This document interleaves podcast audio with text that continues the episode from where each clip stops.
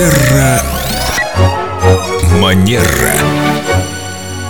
В нашей предыдущей беседе с Викторией Акатьевой Костолевой, специалистом по этикету, по хорошим манерам, мы затронули темы профессионального выгорания. Здравствуйте, Виктория. Доброе утро. Мы хотим продолжить и выяснить, каковы признаки профессионального выгорания, как его диагностировать у сотрудника, у коллеги, который сидит не весел. Давайте будем разбираться.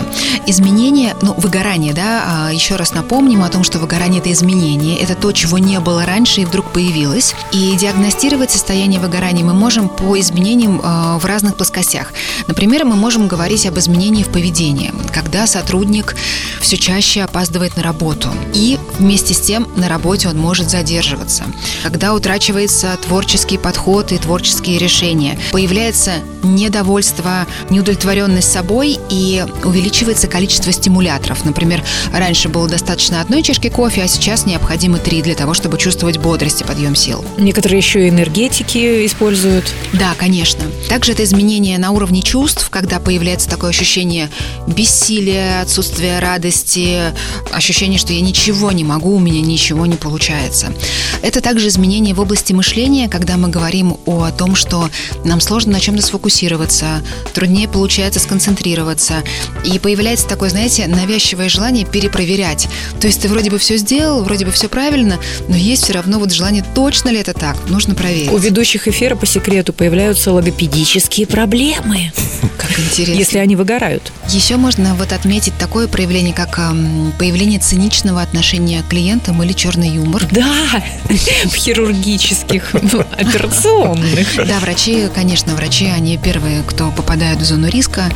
И э, еще какие изменения несет за собой выгорание в отношении здоровья? Это нарушение сна, это недомогание, это утомляемость и вот такая, знаете, усталость на протяжении всего дня и частые заболевания. А это не может быть просто каким-то гормональным чем-то, вот какой-то медицинской проблемой? Кстати, да, у доктора же всегда находится объяснение. Вы мало гуляете. Надо исследовать, потому что, конечно, баланс а, вообще физической нагрузки должен быть. Свежие прогулки нам всем показаны. Как давно у вас это состояние появилось? Чем оно сопровождается? И как это связано с вашей деятельностью, которой вы занимаетесь? Ну, все-таки к доктору стоит тоже сходить, потому что мы можем себе поставить этот диагноз. А, ну это у нас профессиональное выгорание. Ну ладно, ничего делать не надо. Я, ну, я вообще не представляю, как ты позвонишь в страховую компанию, говоришь, ой, что-то мне все не нравится, на работу ходить неохота, опаздываю. Они скажут, это не страховой случай. Я бы начала с психолога, а психолог уже, если посчитает необходимым, он может дать направление к психиатру и рекомендовать сходить. И тем не менее, проблема выгорания в последние годы все ярче проявляется, потому что люди действительно очень много работают, жизнь, темп жизни ускоряется, да, и поэтому вот этот баланс труда и отдыха, он нарушается. Ярче это вы хорошо сказали. Горит, горит ярче. Ну, дотла. Дотла это прозвучало как призыв, Лен. Знаешь, до дна. Жги дотла.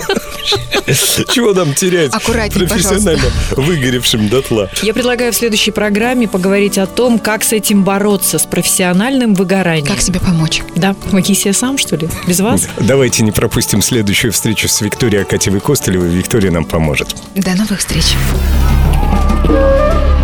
Терра Манера.